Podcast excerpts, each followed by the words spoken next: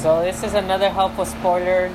Um, they had something similar to this in in Sun and Moon, where you had to get the the little pieces to get the Zygarde, and then there was the little Alolan totem stickers. So there's a thing in this Isle of Armor game that's in a similar vein where you gotta hunt the little things. So and you gotta find them. So what this is my recommendation, and this is what someone hopefully would have told me. And at least this scavenger hunt is a lot better since it's like easier to keep track of them. Um, it was very hard to keep track of them in the Sun and Moon games and Ultra Sun and Moon, especially since they didn't have the screenshot technology that we have now.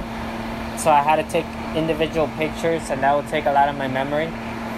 Uh, but basically, what I recommend is since now we have screenshots, keep pressing every time you find one of the the things you gotta find.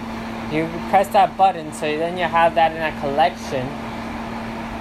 And also on the screenshots on the Nintendo Switch, you can filter it by game, so you have it by um, Pokemon Shield, and then you can easily keep track of it. So I recommend taking screenshots right before you find one, so you can easily keep track of them and hopefully find all the different um, ones that you need to find.